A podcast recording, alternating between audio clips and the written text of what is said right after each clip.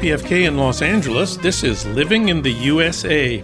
I'm Jon Wiener, talking about politics, thinking about the left.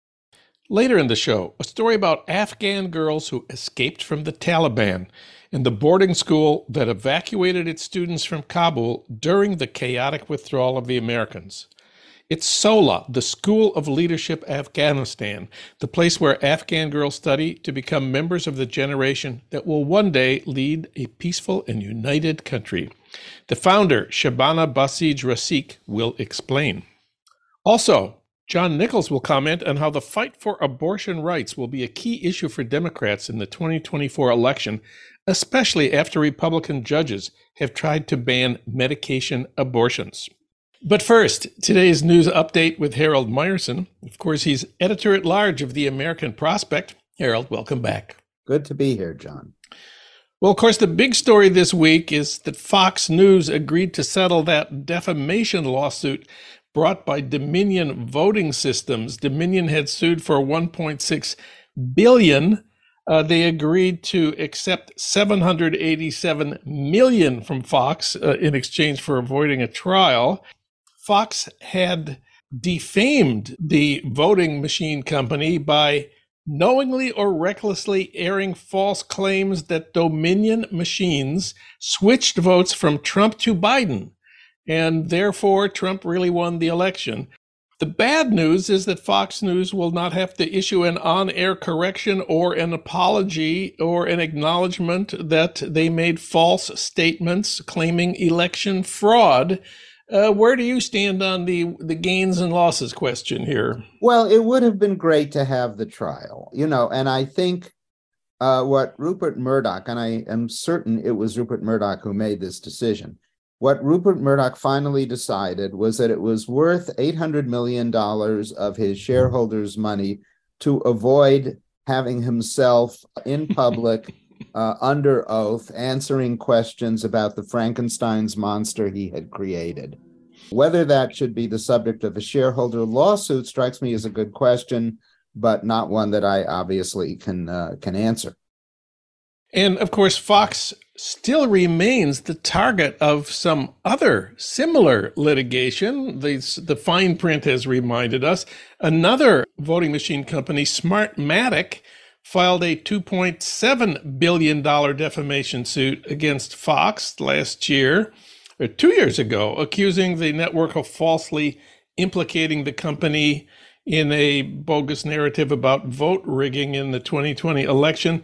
A Smartmatic spokesman said Dominion's litigation exposed some of the misconduct and damage caused by Fox's disinformation campaign. Smartmatic will expose the rest. I would suppose that, you know, uh, g- given all of the uh, uh, companies and uh, uh, entities that were alleged to be parts of this conspiracy, we might even see a lawsuit from the estate of uh, Hugo Chavez, the Venezuelan dictator whom Sidney Powell and Rudy Giuliani alleged was in cahoots with Dominion even though he was dead at the time and still is.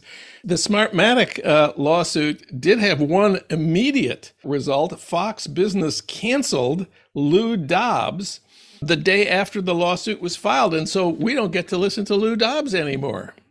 I suppose we could, uh, you know, find old speeches of uh, second tier uh, Nazis and play those to uh, fill fill this void in our lives. So that's additional lawsuits against Fox that will seek to get Rupert Murdoch on the stand. There's also Dominion is suing some other people. Dominion is suing Rudy Giuliani. Dominion is suing Mike Lindell, the pillow guy, and they're suing Newsmax and the One America News Network. So this is nowhere near over.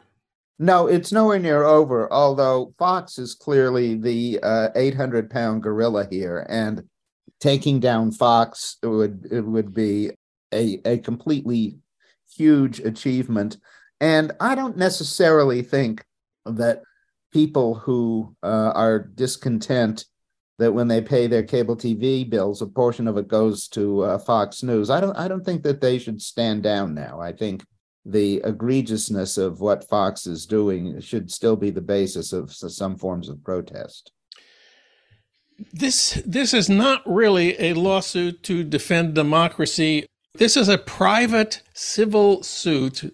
We keep the lawyers keep telling us between two corporate entities one of which had its reputation damaged and therefore its opportunities to make profits in the future. That's the legality uh, of all this. It's it's about being compensated for the harm to the reputation of the plaintiff. We, of course, found a lot larger significance in this, but that's not what the law says it is.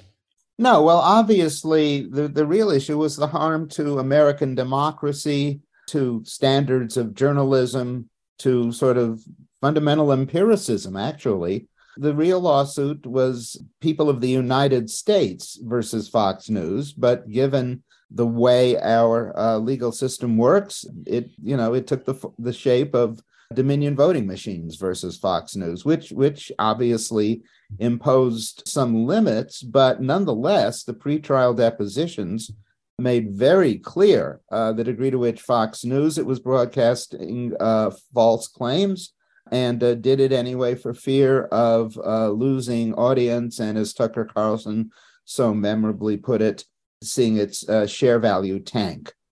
The underlying story here is how Fox News created this monster, which now sort of rules the network. That their audience, they feared that the audience they created a decade ago would turn on them if they didn't repeat Trump's lies and, and go to these other outfits. So Rupert Murdoch is in a tough spot here.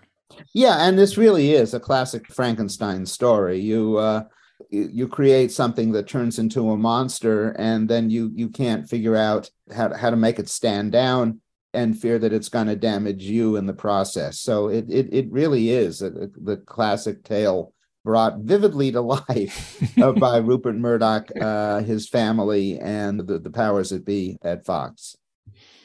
Well, now it's time for news of the class struggle in America, a regular feature of this broadcast. Uh, striking faculty at Rutgers, who we talked about last week, have won a big new contract. They had a five day strike. Higher paid professors said they refused to go back to work without a deal acceptable to part time faculty and grad student workers.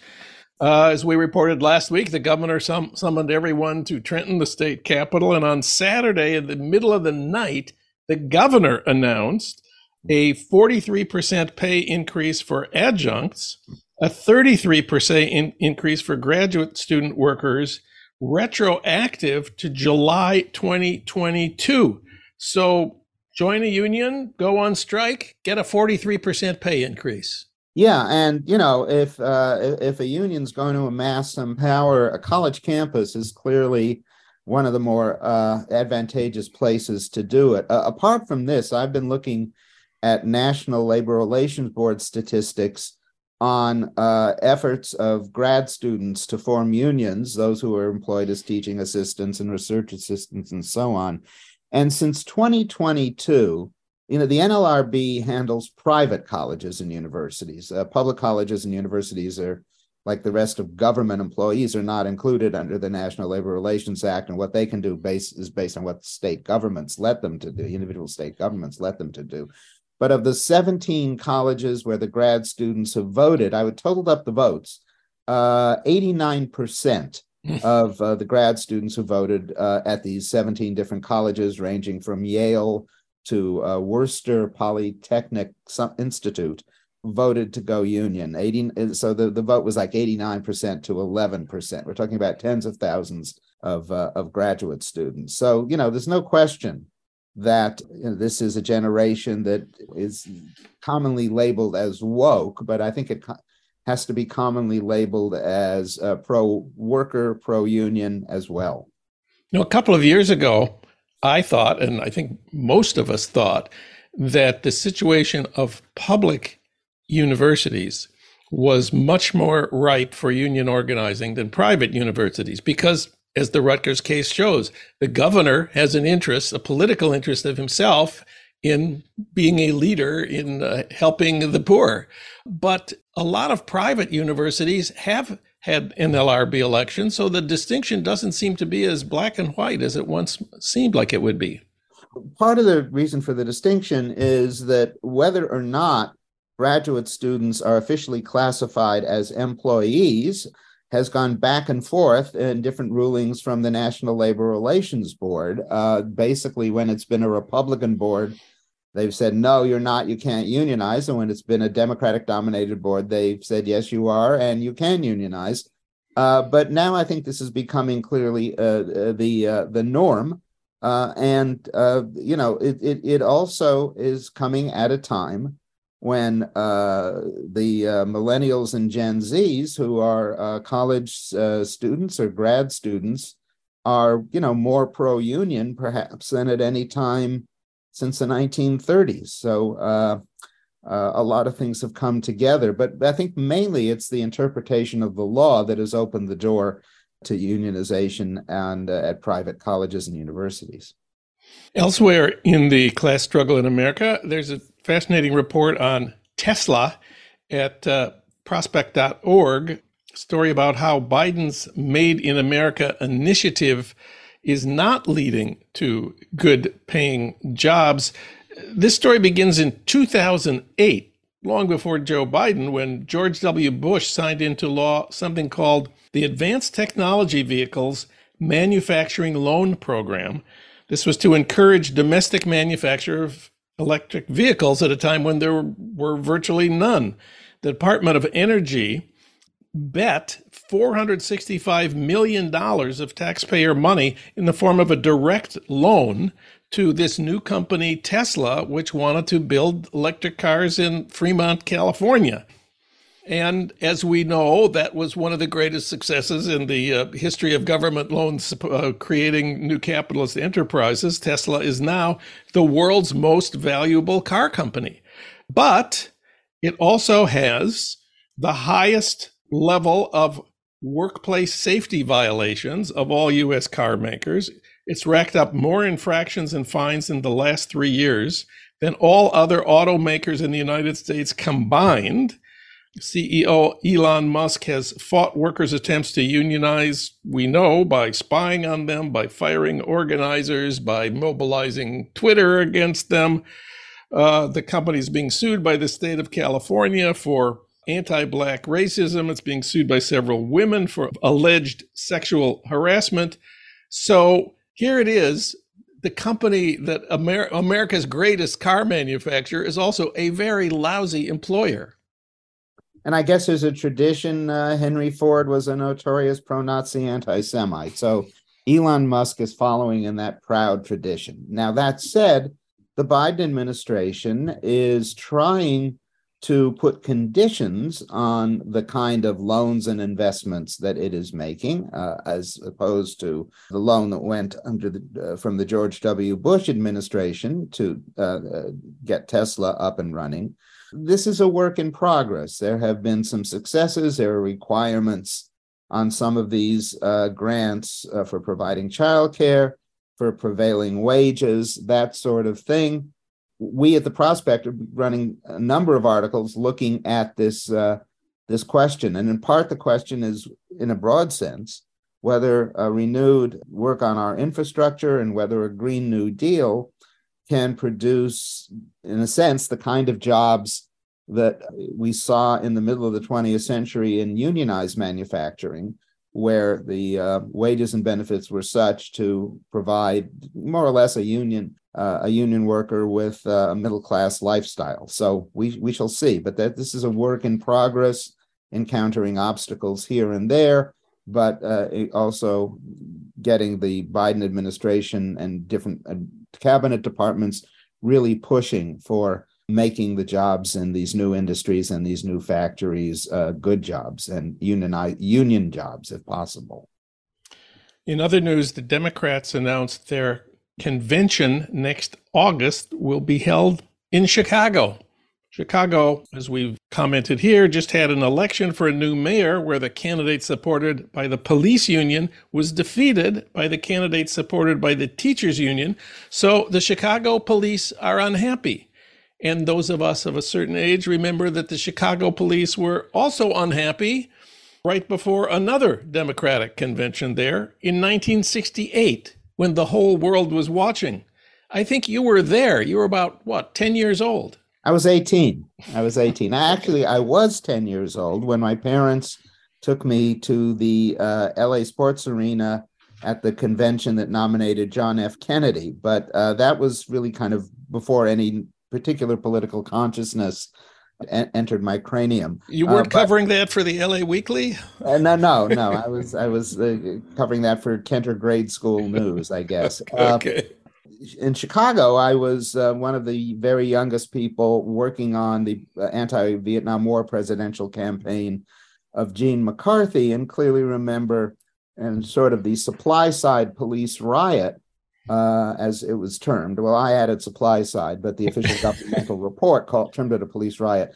That on the last night of the convention, after the cops had run amok in Grant Park and up and down Michigan Avenue, they had run out of people to beat up on the streets, which posed a kind of operational crisis for the uh, for the police force. So they went up to the uh, uh, the hotel that would have been overlooking Grant Park, which was the ho- headquarters hotel for all of the presidential candidates and the party. And they went up uh, particularly to the floor I was on, which was the junior staff floor of McCarthy workers, and you know cleared us out gently with their nightsticks. So uh, that was uh, that was my experience. But it is it is the case that big city police forces, and I've covered a, a heck of a lot of conventions since then of both parties.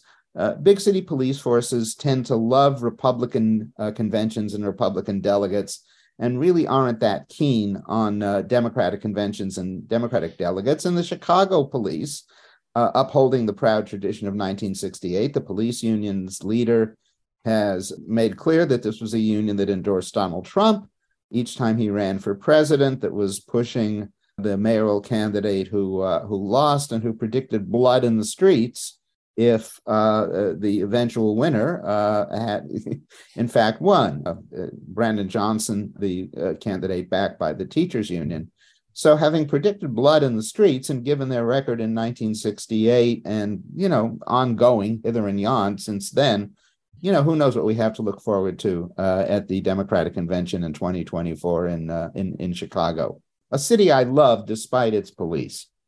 Of course, we're not expecting tens of thousands of young anti-war protesters to show up, or right. or a few dozen yippies coming to uh, nominate a pig for president, and and and uh, be accused of putting LSD in the city's water system too. That was another another issue then.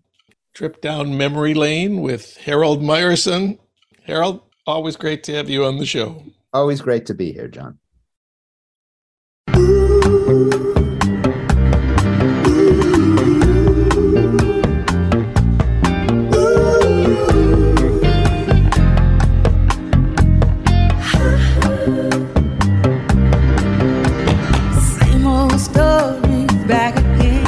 It's the same old story. This is Living in the USA, and I'm Jon Wiener, talking about politics, thinking about the left.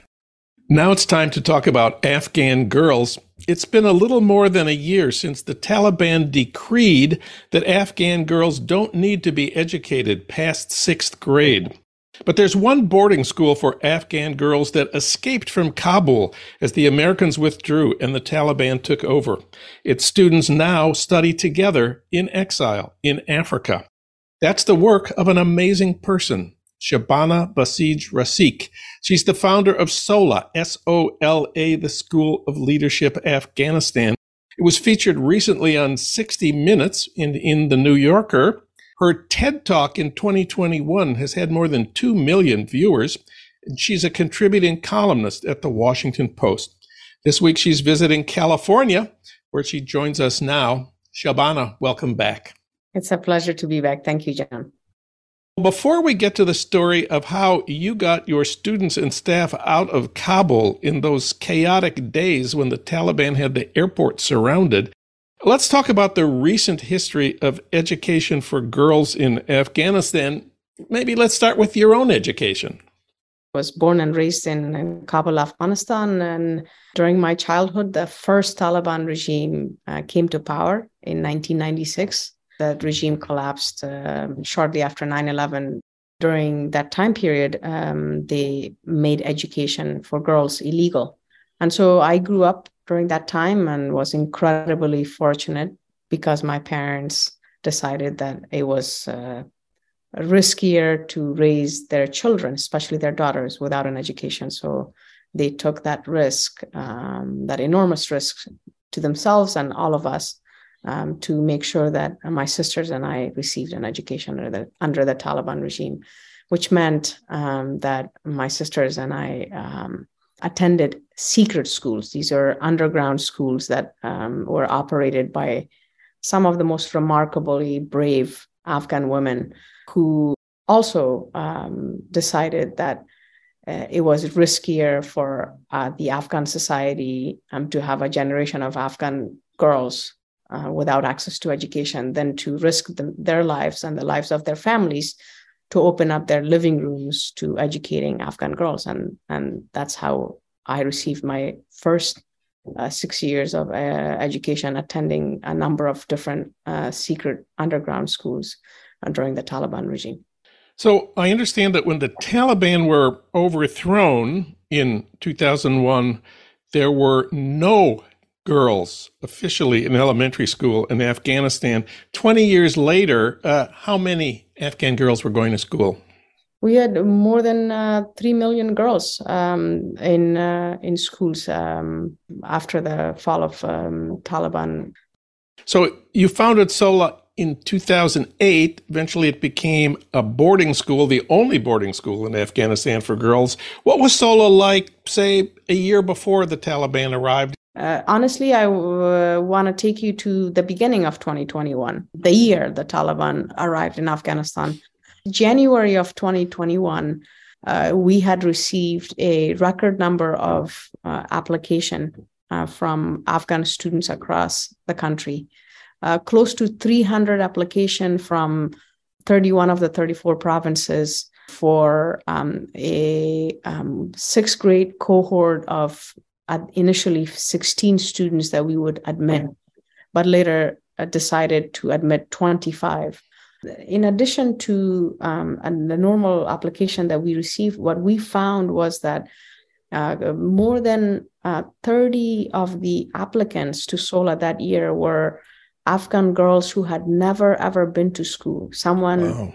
from their family or relatives or uh, supporters or some guardian had filled out an application on, on their behalf saying, Here, here's someone who's 12 or 13 or 14 or 10 years old who has never had an opportunity to go to school because the district where she lived, for instance, had been constantly contested between the Afghan government and the Taliban forces.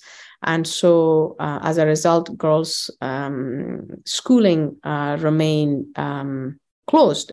And so we looked at 30 of those applications and decided we uh, wanted to admit a small cohort of uh, about five girls um, who had never been to school and that we would work with them in an expeditious way to um, bring them up to speed in a matter of a couple of years before they can start with our sixth grade.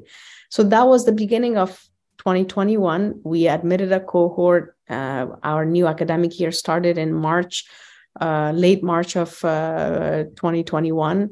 Um, despite COVID and that being prevalent, um, vaccinations being limited in Afghanistan, we managed to welcome our students safely um, quarantine them, create a bubble, COVID bubbles, uh, you know, safe space mm-hmm. on campus, and they were able to continue with their education. Uh, and then, and then August came around, and obviously.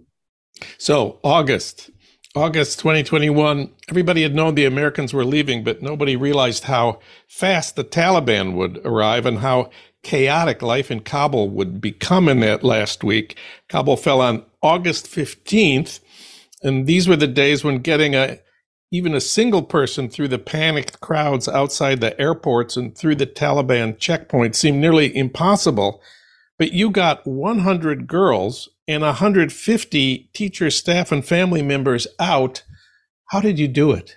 It didn't start in August our preparation started right after the announcement made by the um, US government in April of 2021 of unconditional withdrawal of US troops from Afghanistan. I knew, John, that it was a matter of time before it would be irresponsible of us to um, operate a boarding school for Afghan girls inside the country. Even with that, the possibility of Taliban takeover and that that quickly was not something that had entered my imagination quite frankly. Um, a lot of people that i spoke with whether that was in washington d.c or kabul city there were other scenarios that kept coming up. Those scenarios still concern me because our students really um, did come to us from 28 of the 34 provinces. So i worried about their safety about road safety as they would go home from the school for vacation and so on.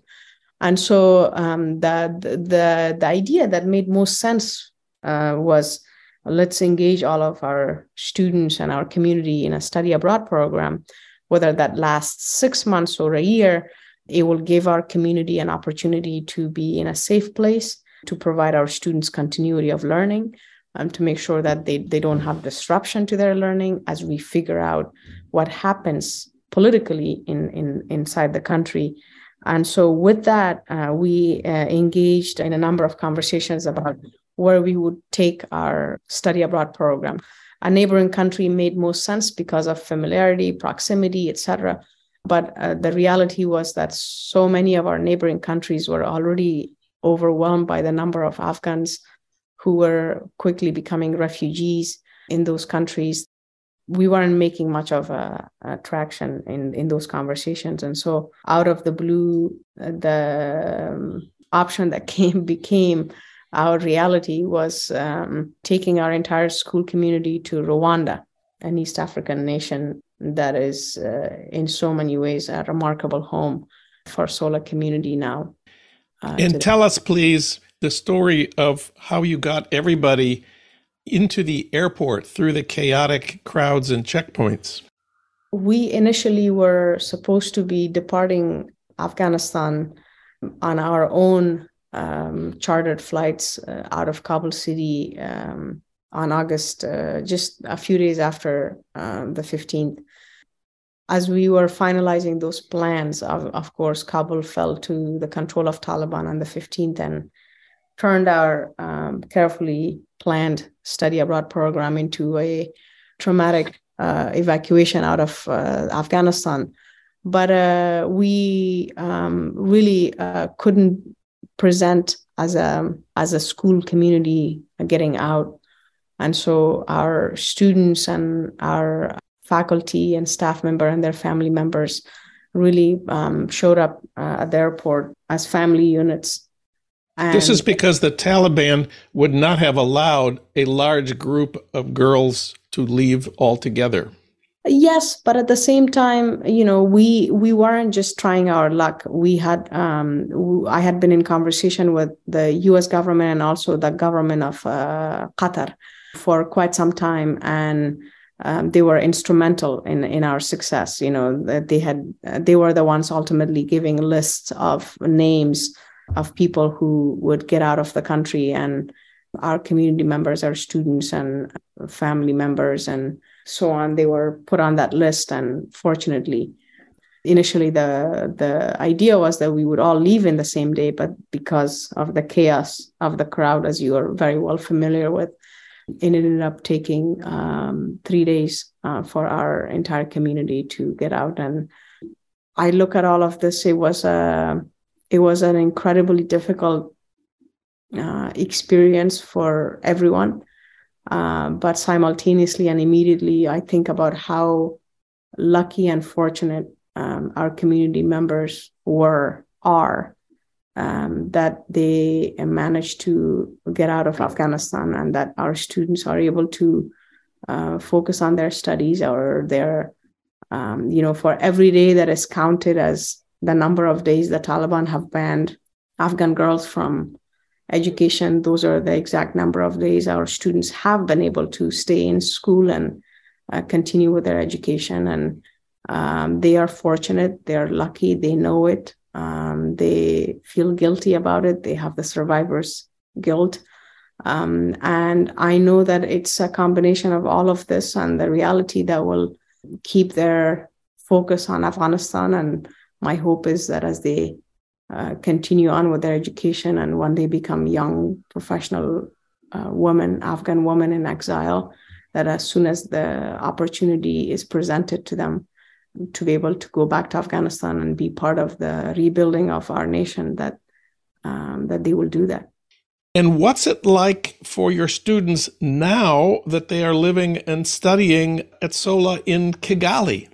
You know, uh, if I if I um, answer that from the perspective of our students, uh, they're they're quite busy. Um, they have a they have a uh, they have quite a robust uh, schedule, a daily schedule that uh, you know covers um, athletics and activities. And before they get into classes, they have this remarkable assembly that happens every morning, and it's such a grounding experience because they start the day by how they used to start the day in Afghanistan, reciting the 99 names of God and Prophet Muhammad and singing the Afghan national anthem, and it's entirely student led.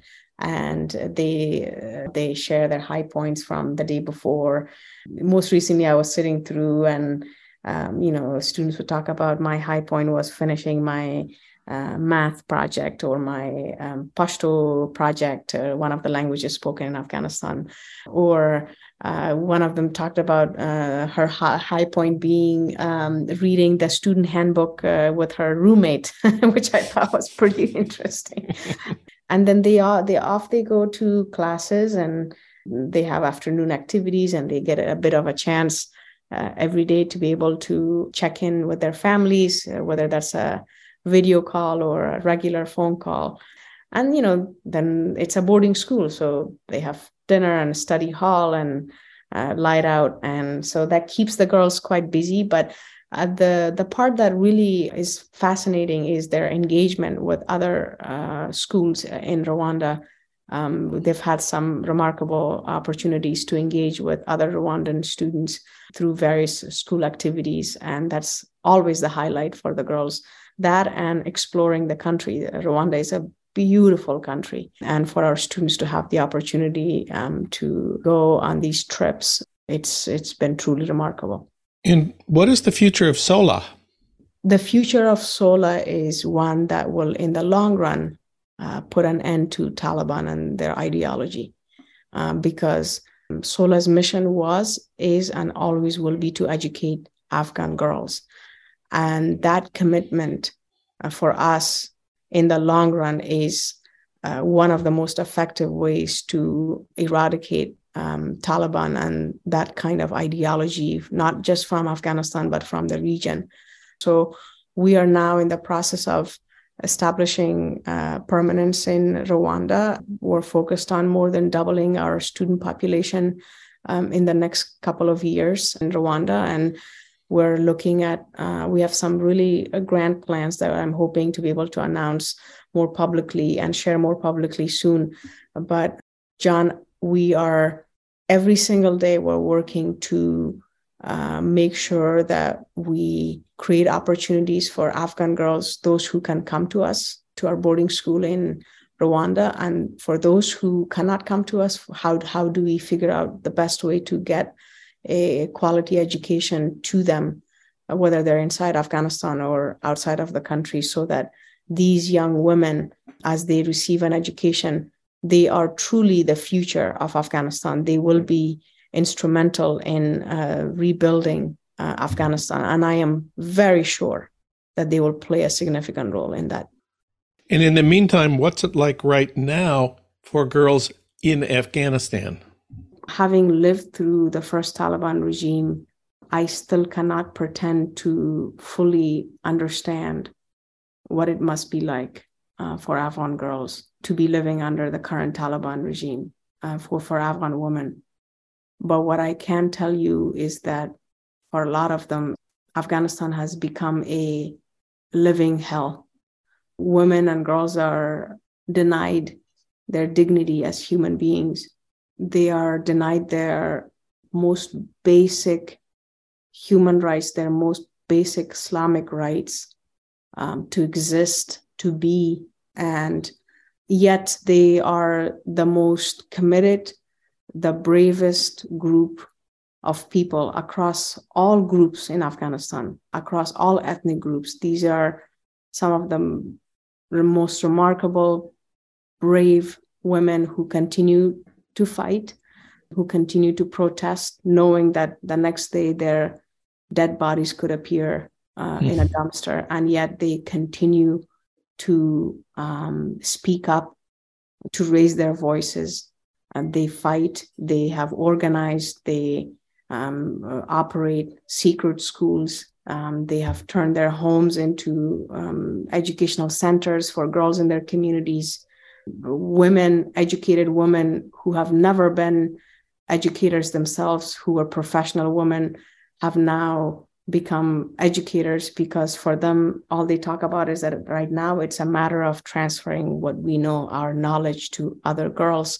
And that's what matters. And that's what they engage in and it's really important that people here especially here in the united states know that um, the reality is that people in afghanistan are fighting hard um, against this uh, group a small minority of group that is not representative of afghans. And afghanistan is a beautifully diverse country and the taliban uh, don't represent any any of us.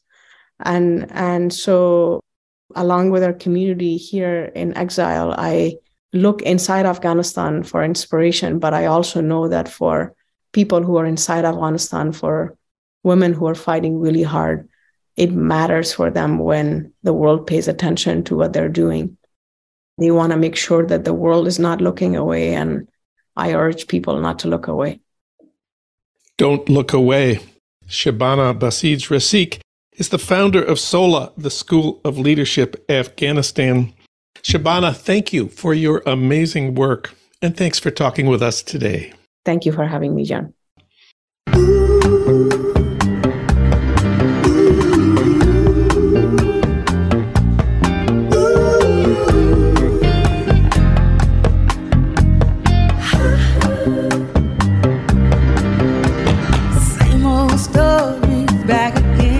It's the same old story. This is Living in the USA, and I'm Jon Wiener, talking about politics, thinking about the left. Abortion rights is a key issue in 2024. For that, we turn to John Nichols. Of course, he's national affairs correspondent for The Nation, author of many books, most recently one co written with Senator Bernie Sanders with the wonderful title, It's Okay to Be Angry About Capitalism. John, welcome back. It's an honor to be with you, Jon. Well, a decade ago, our friend and colleague Marc Cooper said the best thing that could happen to the Democrats would be for the Republicans to succeed at outlawing abortion. And of course, the Supreme Court did abolish constitutional protection for abortion rights and made state politics the crucial battleground for a woman's right to choose. And then we saw a surprisingly strong showing by Democrats in the midterms, and more recently, as you and I have talked about, a landslide in the Wisconsin Supreme Court election, where the progressive candidate who campaigned on abortion rights won by 200,000 votes, 10 times more than the margin of Biden's victory in 2020. And just a week or two after that, that Texas judge ruled that FDA approval of the abortion drug mifepristone was wrong and that the drug should be banned nationwide. The Supreme Court might reject that ruling. They said they will decide by midnight Wednesday. We are talking before midnight Wednesday. They say they will announce whether they are going to order that access to mifepristone be temporarily restricted or fully prohibited while the case is appealed for a full hearing later this year. But now now it's on the table. What will Republican candidates say about a nationwide ban on mifepristone? I, I looked this up. As of right now, there's only one Republican senator, Cindy Hyde Smith of Mississippi, who has publicly expressed support for a nationwide ban. And there's only one Republican presidential candidate, Mike Pence. Trump is, has been silent. Ron DeSantis has been silent. But how long will the Republicans be able to avoid taking a stand on a nationwide ban of mifepristone? I think in many senses, Jon, that depends on the courts because by and large, I think Republicans would prefer that that the courts sort these issues out and that they don't have to actually be talking about them and, and, and focusing on them. At the core of, of this discussion is the reality that America is a pro choice country. And the polling data in red states and in blue states suggests that uh, people are in favor of reproductive rights. They may have some distinctions within it. We shouldn't be unrealistic. Some people really want essentially no restrictions. Some people can accept some restrictions. But by and large, people want uh, women to have uh, access to safe and legal methods for ending a pregnancy that they don't want.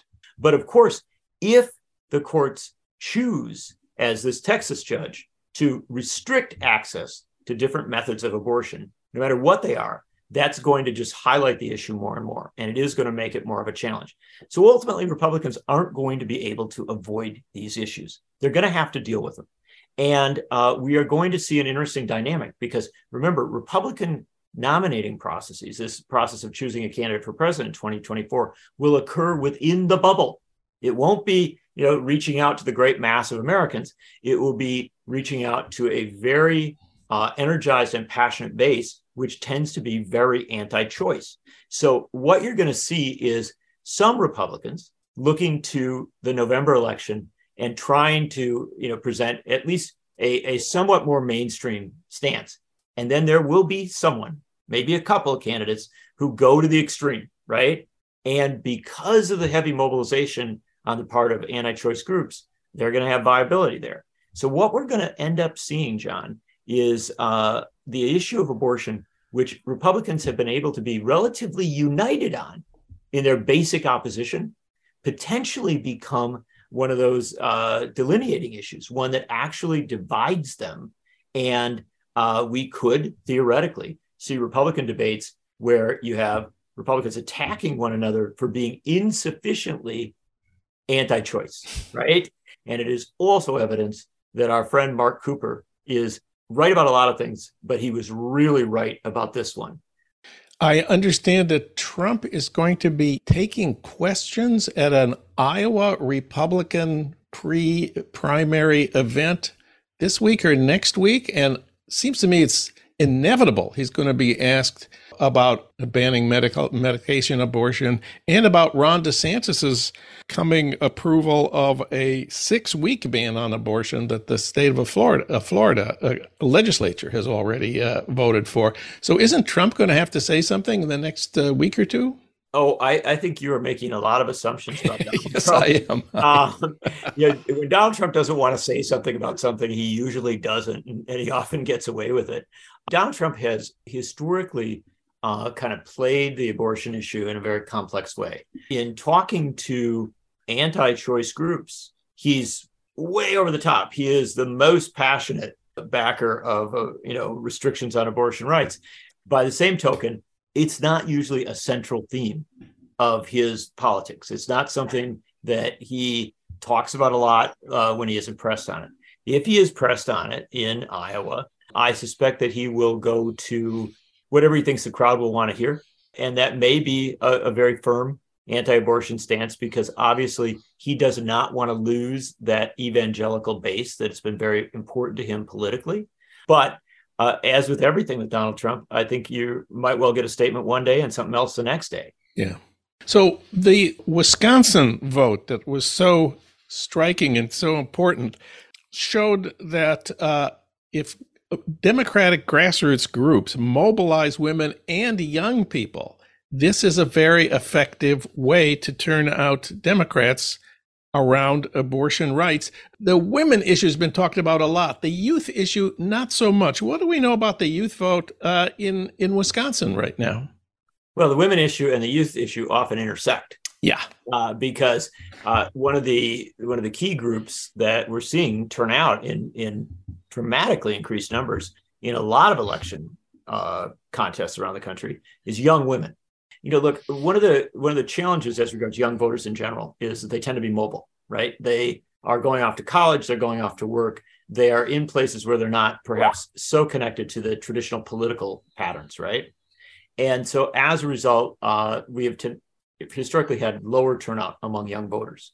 That's shifting. It began to shift uh, really in 2018, even before the Supreme Court's ruling, uh, and in 2020, where you saw higher than expected uh, youth turnout. Uh, and in 2022, I think it was profoundly affected by the Supreme Court's ruling. I don't think there's any question in the Wisconsin Supreme Court race that we've been talking about on April 4, there was a major, major impact there. And the campuses around Wisconsin saw incredibly high turnout, uh, much higher than usual for a spring off year election. Uh, I suspect that the lessons of 2022 and 2023 are going to be learned in a huge way going into 2024. And uh, and you will see an incredible mobilization aimed at young people, focused on I think a, a, a, set of issues, including reproductive rights, also college costs, things like that. Uh, and I think finally you may see the Democrats being able to break through in a major way here and, and boost turnout significantly. I will tell you one quick uh, thing that along the way, there'll be a test this fall in Kentucky, and there's a Kentucky gubernatorial election uh, where the current governor, Governor Beshear, is seeking reelection. Um, it's a tough state. You know, Kentucky is a, a Trump state. Uh, Mitch McConnell, I believe, comes from Kentucky. I've heard that, and uh, and so uh, a Democratic governor running for reelection in such a state is going to have, you know, it's going to be a, a challenging reelect. But it'll be interesting to see how this issue plays in that race. Of course, Republicans have noticed this effect also, and they're um, they have a problem, which is that that the United States lowered the age of voting from 21 to 18 by constitutional amendment, which is basically impossible to change. That was back in 1971 when we all those of us who were around in 1971 all thought that this would be an anti-war vote that would help prevent Nixon from being elected, which you may recall didn't happen. Not quite. Uh, not it quite. Got McGovern, it got McGovern nominated, yeah. but necessarily get Nixon beat. So Republicans can't raise the voting age, but what they have been trying to do to uh, go after young voters is to try to prevent them from voting with with uh, voter ID laws uh, that in some states prohibit the use of student IDs as acceptable documentation. In Wisconsin now, for example, what what is the, what are the ID requirements for students? It's a very good question, uh, and it's it's true in many many states that this is a challenging circumstance. I think we can we can pretty well establish that the dumbest thing the Republicans could try and do would be to raise the voting age. Um, yeah. That would that would um, that would a go nowhere, but b also uh, probably you know intensify the passion among young people to go and vote. Uh, but the the barriers are real in Wisconsin, for instance. Uh, when Scott Walker was governor, uh, they passed a number of barriers voter ID, basically. And one of the things that they did was that they created a circumstance where your your standard college ID couldn't be used to vote. And so you made young people kind of have to who've come to college have to jump through several hoops to, to be able to cast a ballot. And we've seen similar things to that across the country. Bottom line is Republicans are apparently very, very concerned about young people voting. They've been concerned for a while. Now, I think as a result of this Wisconsin result, Scott Walker talking about it and other things, they're even more hyped up about it. And you'll see a number of, of moves making it harder to vote. And it can involve everything from uh, barriers on voter ID all the way over to placement of polling places, just yeah. making it easy to vote in a certain place. Uh, and then uh, we had one thing in Wisconsin that that you know, it's uh, hopefully a trick that doesn't get exported. And that is they moved the primary elections in Wisconsin for partisan elections from September when students are at school at, at university to August when they're not.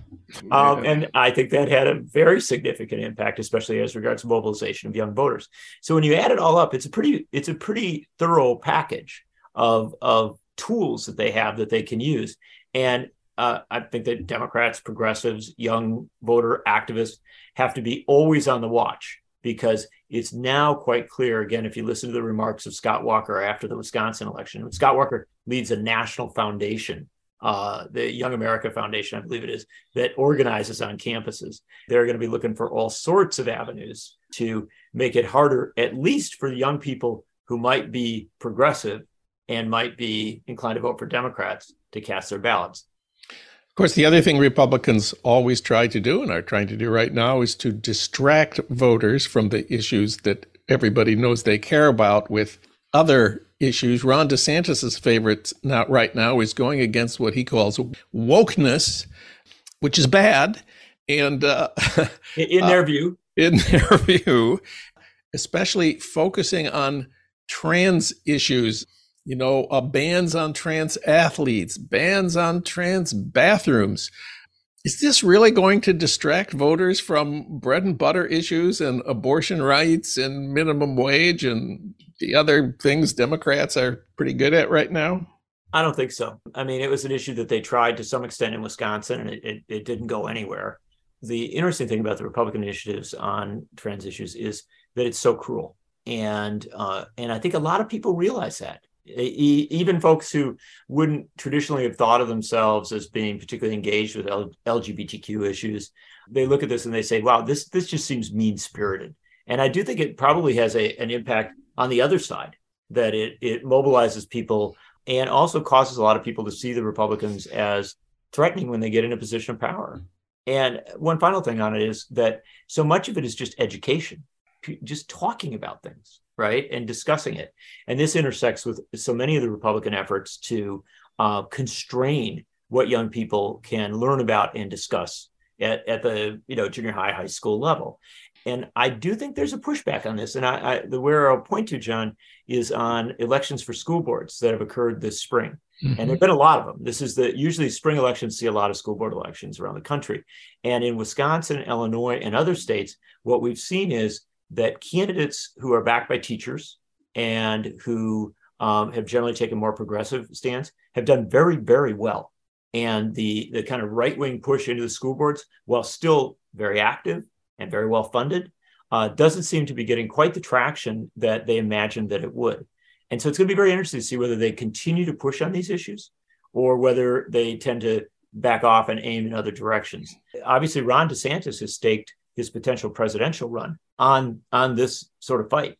Yeah. And so uh, if he is the nominee, I think you're going to hear a lot about it.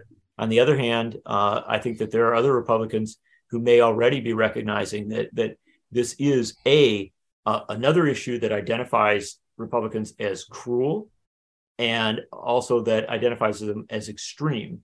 Yeah. And my sense is that they they may increasingly recognize that that's something they they should avoid to conclude here by getting back to uh, the uh, abortion rights as an issue, big picture is that judge in Amarillo who ordered a nationwide ban on mifepristone was, of course, nominated because we had a Republican president and confirmed because we had a Republican Senate. In 2024, 23 of the 33 Senate seats that are up for election or reelection are held by Democrats the 10 Republican seats are solidly in red states. That means we have a tremendous fight on our hands in 2024. Yeah, I think it's fair to say Democrats are in a disadvantaged position. Uh, we know where the, the challenging races are going to be. We have Democrats right now who hold seats in places like Montana. And so Jon Tester out there is going to have a, a heck of a fight on his hands, no matter uh, how good a politician he is. You've also got Ohio, which has trended very much toward uh, the Republicans in recent years. Trump won it by eight points. Uh, Sherrod Brown, who's proven to be very resilient, he's up in a what will be a tough race. Tammy Baldwin running in Wisconsin seems to have an advantage, but Wisconsin still is a battleground state. So you start to tick these off, and I haven't even gotten to West Virginia. Manchin is up, oh. or uh, Arizona, where you could even have a three-way race with Kyrsten Sinema, former Democrat, now independent, running with a Democrat and perhaps a right wing Republican. So there's going to be a lot of tough races around the country. Nevada gets in that mix as well. The Democrats are going to need more than just a popular political figure like a Sherrod Brown or a Tammy Baldwin. They're going to need to have some sort of national message, a national theme that that kind of raises the stakes in these races up. Uh, and and to do that, I think we're going to end up talking about, or seeing them end up talking about some of the issues we've been discussing particularly reproductive rights. I think that is one of those national issues, even though different states have different approaches. Uh, I also think that uh, it's going to be very vital for them to have national messages as regards healthcare, education, a host of other issues. This falls to Biden. He's got to set the tone for the party. It won't be him alone, but it becomes very, very vital that he do this. In some states, they will distance themselves some from Biden because of political dynamics. That always happens. But there's got to be that baseline message that uh, mobilizes people who are, especially in this new era of our politics, who are getting their information at a national level. Used to be you had strong local newspapers, strong local radio stations. People got a lot of their information there. Now, increasingly, people get their information out of Washington, out of New York, whether we like it or not. They're getting it from cable TV, they're getting it from streamed media, they're getting it on social media. And in that circumstance, uh, the clearer the Democratic message is, the more likely they are to be able to hold the Senate. But it is going to be a very, very hard fight. In fact, there's a very real chance that Biden's reelect could be, if he runs against Trump, relatively easier. That Democrats could have be in a pretty good position to take back the House of Representatives, but it will be the Senate that is sort of the perilous fight. John Nichols, read him at thenation.com. John, thanks for talking with us today. It is always an honor to be with you, Jon.